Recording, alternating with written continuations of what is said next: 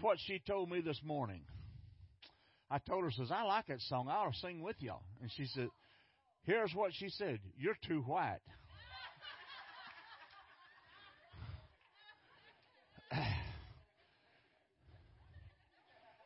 so I'm not going to say it was good or bad. I'm just going to leave it there. So just this morning we got a special treat. Of course, as you can see, we're having the Lord's Supper.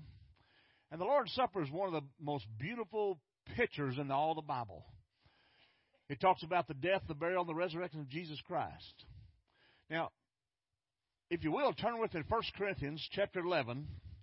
And we're going to read the story in a moment or two. But this passage here says a whole lot about a lot of things.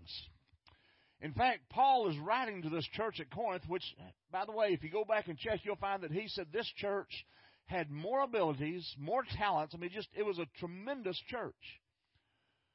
But it was also a carnal church. And so he addressed this in this passage. But this picture is taking place. We all know what the Lord's Supper was, the, la- the Last Supper, I think we call it most of the time nowadays. But the night before the crucifixion, Jesus had supper with his disciples. And that's where this passage comes from. And he told them, and remember, they didn't understand what was happening. The 12 disciples, they were there in that room, but they didn't understand. Of course, one of them was being Judas. He knew what he was fixing to do. But this story begins and talks about what this ordinance is. It's one of the two ordinances we have in the church the ordinance of baptism, the ordinance of the Lord's Supper. There's no time frame as to how often we do this. It just says to do it. In fact, on the front of this table, you'll probably read those words in remembrance of this do in remembrance of me. And so this is something that we're told to remember what Jesus did for us during this time that we look at this. But he also says it's a very special, I guess the best word I can think of, observance. In fact, let's read the, the passage beginning in chapter uh, chapter 11, 1 Corinthians, in verse 17. Let's stand together with as we read God's Word. Now, I'm going to read the whole part of it here, so it's a little bit lengthy, but listen to these words. Now, Paul's writing to us, the church. He's now, in giving these instructions, I do not praise you, since you come together not for the better, but for the worse. For first of all, when you come together as a church, I hear that there are divisions among you, and in part I believe it. For there must also be factions among you, that those who are approved may be recognized among you. Therefore, when you come together in one place, it is not to eat the Lord's Supper. For in eating, each one takes his own supper ahead of the others, and one is hungry and another is drunk. Remember, he's speaking to a church. What? Do you not have houses to eat and to drink in? Or do you despise the church of God and shame those who have nothing? What shall I say to you? Shall I praise you in this? I do not praise you, he says. And watch this in verse 23. For I received from the Lord that which I also delivered to you that the Lord Jesus, on the same night in which he was betrayed, took bread, and when he had given thanks, he broke it and said, Take, eat, this is my body, which is broken for you. Do this in remembrance of me. In the same manner, he also took the cup after supper, saying, This cup is the new covenant in my blood. This do as often as you drink it in remembrance of me. For as often as you eat this bread and drink this cup, you proclaim the Lord's death till he comes. Therefore, whoever eats this bread and drinks this cup of the Lord in an unworthy manner will be guilty of the body and the blood of the Lord. But let a man examine himself, and so let him eat the bread and drink of the cup. For he who eats and drinks in an unworthy manner eats and drinks judgment to himself, not discerning the Lord's body. For this reason, many are weak and sick among you, and many sleep. For if, if we would judge ourselves, we would not be judged. But when we are judged, we are chastened by the Lord, that we may not be condemned with the world. Therefore, my brethren, When you come together to eat, wait for one another. But if anyone is hungry, let him eat at home, lest you come together for judgment, and the rest I will set in order when I come. Let's go to the Lord in prayer. Dear God, we thank you, first of all, for this ordinance that you set aside that we can remember you and the things that were done and how it impacts our life even these 2,000 years later. That, Lord, we're still trying to lift up the standards that you've set for each one of us. Lord, we just ask that you would take this in just a few minutes as we take these elements, and that, Lord, we would just take it, as Paul says, in a worthy manner. Lord, just go with us through this service today and for the other part we've got in just a few moments after this. And we just ask that you would bless this service in a mighty way. And all these things we ask in Christ's name. Amen. Paul tells us, you may be seated. Paul tells us several things here. And today we're going to observe the Lord's Supper. Now, our church, in case you're not aware, has chosen to do it every quarter. There's no time frame. Some churches do it every month. Some even do it every week. And so it's just, each church is different. This church, I suppose years ago, was set aside every, every quarter we'll observe the Lord's Supper. And that's what we're doing. And so it's not a, as particular as when you do it as how you do it, as Paul just wrote. He says, be careful how you do it. In fact, one of the verses that stand out in my mind is verse 23. Uh, it says, Therefore, whoever eats this bread and drinks this cup of the Lord in an unworthy manner will be guilty of the blood, the body and the blood of the Lord. But let a man examine himself, and so let him eat the bread and drink the cup. For he who eats and drinks in an unworthy manner eats and drinks judgment to himself, not discerning the Lord's body. For a number of years, that little phrase right there, that we're unworthy to take it, bothered me tremendously because I knew I was not worthy in that sense of the word. But that's not what he's saying to us. I mean, it is what he's saying, but yet at the same time, he's telling us that through Jesus Christ, you're worthy. Now, this is just my feelings, my thoughts, and so I, I want to share with you, but now I know we got visitors here. I believe that this ordinance is set up for the born again Christians today, our church members, whether it be this church or another church. But yet, let me say this. If you're here this morning and you want to participate, by all means, nobody's going to stop you. Nobody's going to try to stop you. This is the Lord's table. It's not my table. I can't tell you who can take of it and who can't. But I'm telling you, I, personally, I believe it's set up for the born again Christians uh, as we come together as a body of Christ.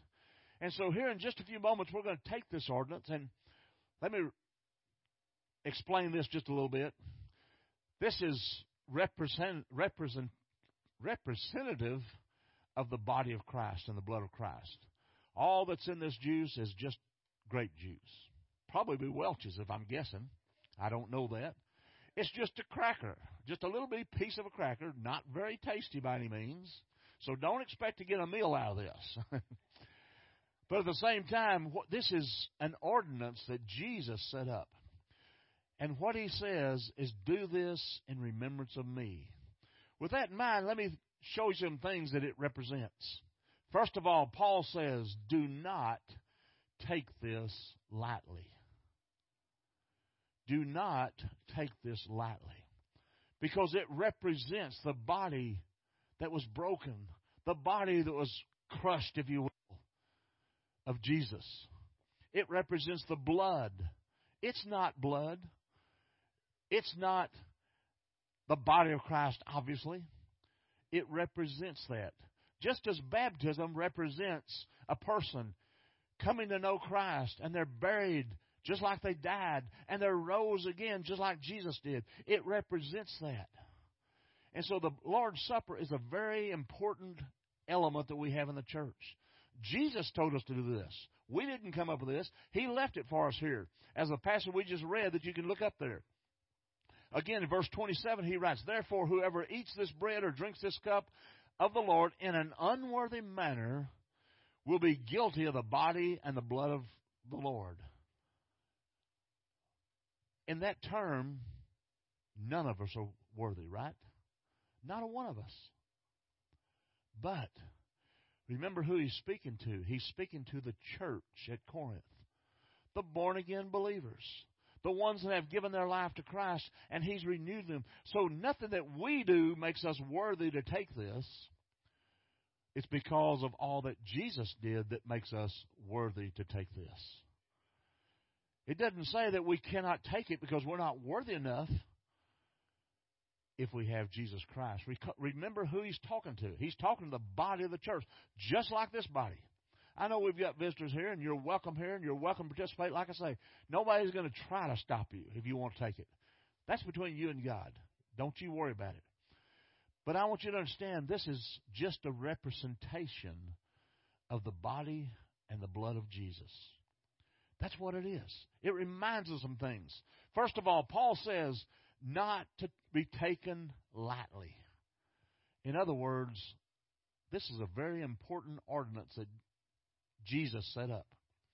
This ordinance is one of only two in all the Bible that he tells us to do this as often as you do it. He doesn't set a time limit.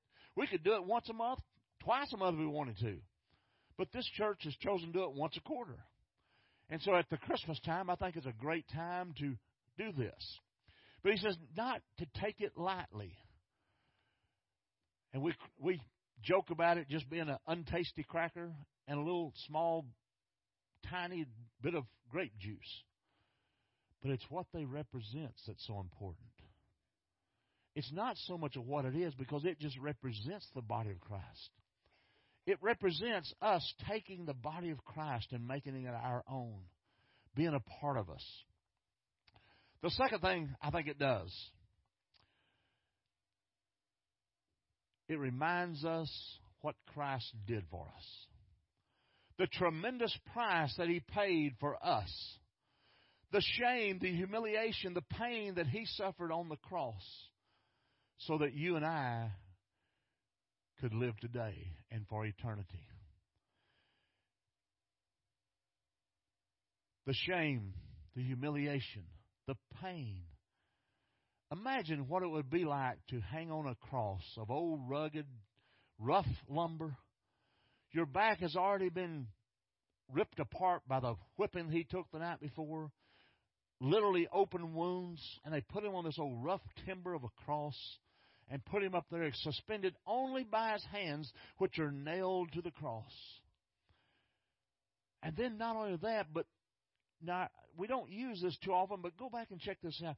Most of the time, these prisoners, as he was called, were crucified naked and the humiliation.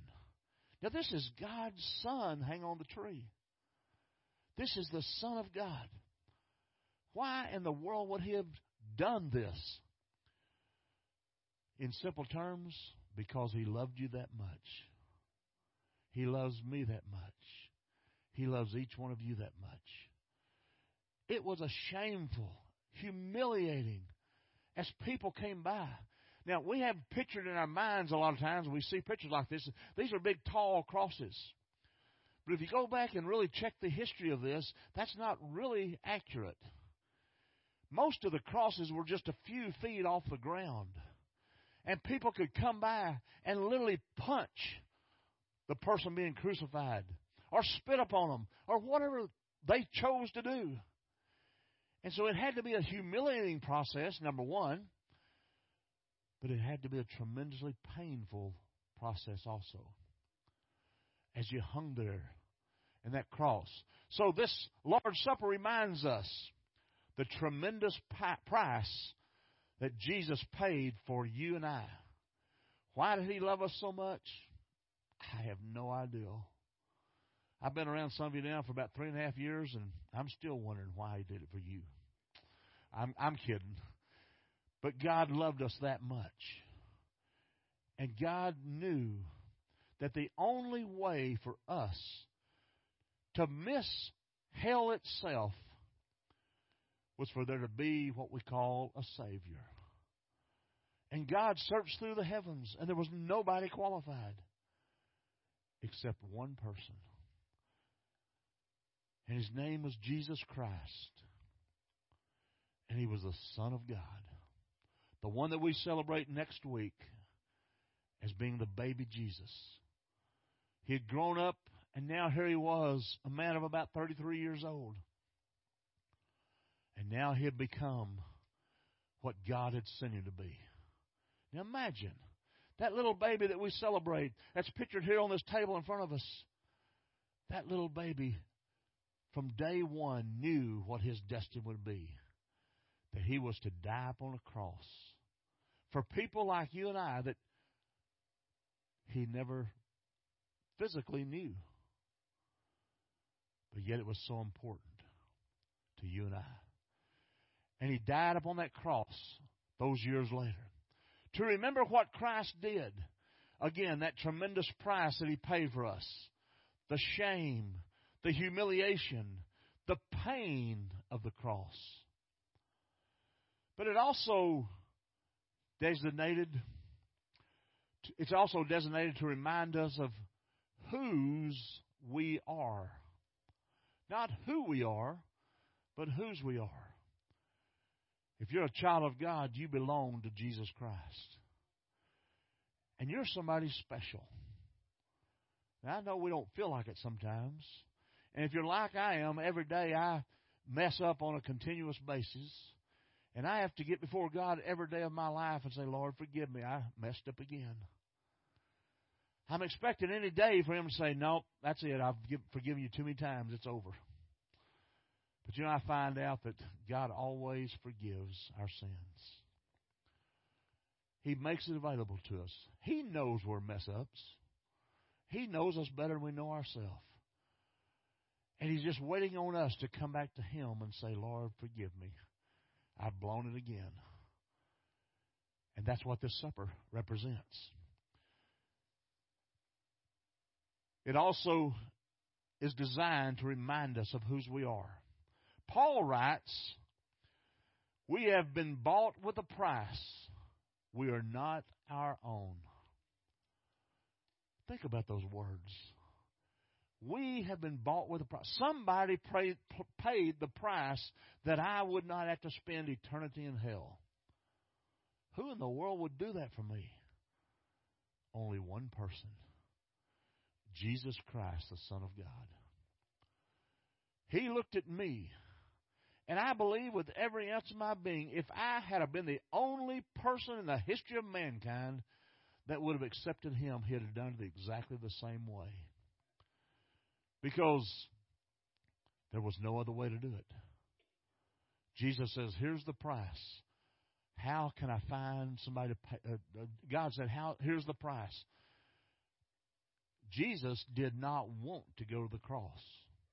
I remember hearing a preacher one time on TV speaking, talking about that, that God just couldn't, Jesus couldn't wait to go to the cross. I don't find that as true. Because my Bible tells me that in the Garden of Gethsemane, the night before he was crucified, he prayed three times, Father, let this pass from me. Don't make me do this. He knew what it was going to be like. Jesus did not want to go to the cross, but he did want to do God's will. And he knew that God's will, in order to save people like you and I, that's the only way it could be accomplished. And Jesus prayed, Father, I don't want to do this. Let this pass from me. But not my will, but your will be done. Do you see the love that God had for us? as human beings, as total mess ups. I mean, we've blown it so many times, every one of us, probably on a daily basis. And God says, But I've got an answer for it. And I know because of what Jesus did that one of these days when my life is over, and it may not be that long, the next breath I take after I fall asleep will be in front of Jesus Christ. That's what I look for. That's the hope. That's why we call it the hope of Christmas. We now have hope for a tomorrow because that little baby came to this earth that we celebrate just next week. That he came as a small baby. Why didn't he just come? I mean, God could have sent a grown man. Why didn't he just do that? Because he was as human as you and I are. He was as physical. He hurt. He cried. He did everything that you and I did growing up. He skinned his knees just like we did. He did everything that we could possibly do, except he was God. Can you imagine living for 33 years and knowing what your destiny is going to be down the end of it?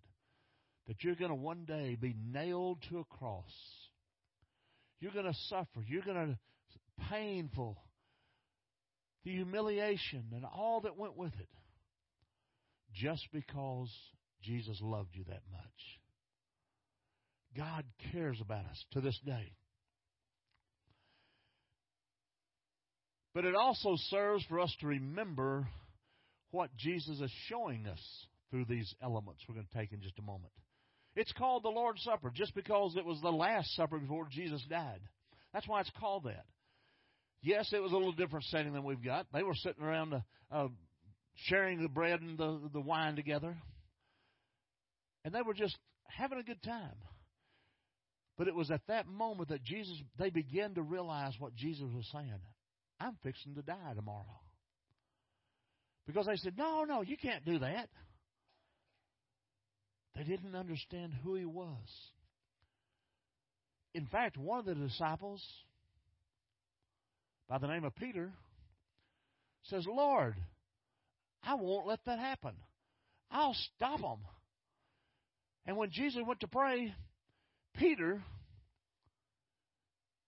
when he saw the guards coming, he drew a sword. And the Bible says he, thank goodness he was a bad aim.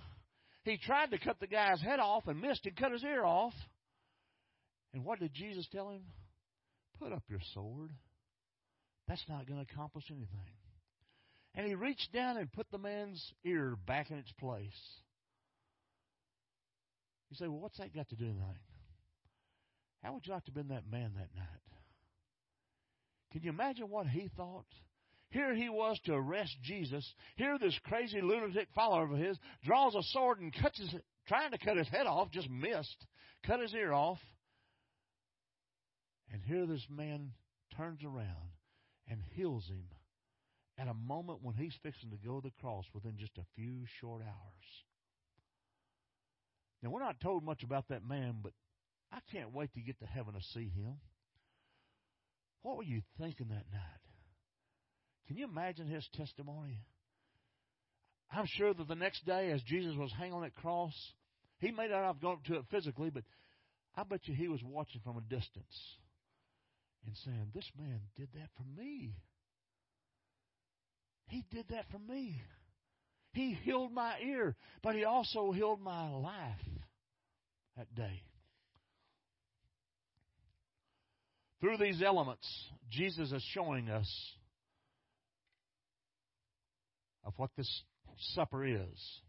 It represents his death, his burial, and his resurrection. It's easy to see that we can say that we can see his death in it because we know he's fixing to die in a short time. It's easy to see his burial because we know he was buried in a borrowed tomb. But yet, we can't see that part called the resurrection until you read the story and realize what took place. I can imagine on the day that Jesus died, there was a party going on in hell. Those demons were jumping. We did it! We killed him! We got rid of him! He's dead! He's out of our way! But oh, did they miss it? They had a party in hell that day. They were celebrating. The demons were dancing and cheering and all the things that go on. But yet the next morning, that grave was empty. There wasn't nobody in that grave. And somebody said, wait a minute, he said he would be resurrected. You think it could have happened? I'm sure there were skeptics. But these 12 that we're talking about, the disciples, at this time, there's 11 since Judas went out and committed suicide. But they were celebrating. And all of a sudden, for the first time, that's what he was talking about. That's what he was saying to us. That's what he was trying to show us is going to take place. The resurrection. And folks, because that resurrection, we can have hope of Christmas and Easter and all the rest of the holidays for that matter. But most of all, we can have hope that Jesus, just like he said, is sitting on the right hand of the throne, the right hand of God, waiting for us to come up there. Now, I've lost a lot of friends over the years. In fact, just last Saturday, we had to go to Paris, Texas to bury a good friend of ours that was a member of a church when we was up there. Good friend. But yet I could tell that crowd, and there was, I believe, about 250 people. Now, I didn't count them, I'm just guessing, but that's not ministerially counting either. There was a lot of people. But I could tell that crowd because he was he had been a rough character. I mean, this Jackie Whittle had been rough in his days, and he was he still had some rough edges, but we all do. But I could tell that crowd there the day that I said I remember one time, me and him was talking, sitting on the back of his pickup, and I said, Jackie, let me ask you a question. Do you know today if you were to die that you'd spend eternity in heaven? And he said, Yes, I do. So I remember it as a kid making that commitment. Now that doesn't mean he always lived the best life, believe me. But yet he remembered that. And my question to you before we take this this offering, before we take this ordinance this morning, do you know that? That's what this is about. This represents the body and the blood of Jesus that died for you. If you don't know that Jesus, here in a few minutes later, we'll give you an opportunity to. Because it's the most important decision you'll ever make in your life. That is the most important decision you'll ever make. Because if you turn that one down, there's no hope whatsoever. It reminds us of his death, his burial, and his resurrection.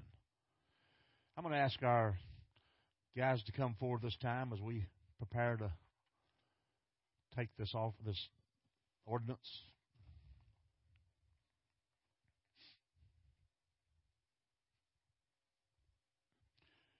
Again, let me remind you, I know I've said it a couple times already, but if you're visiting here and you want to take it by, by all means, this is not our table, this is the Lord's table.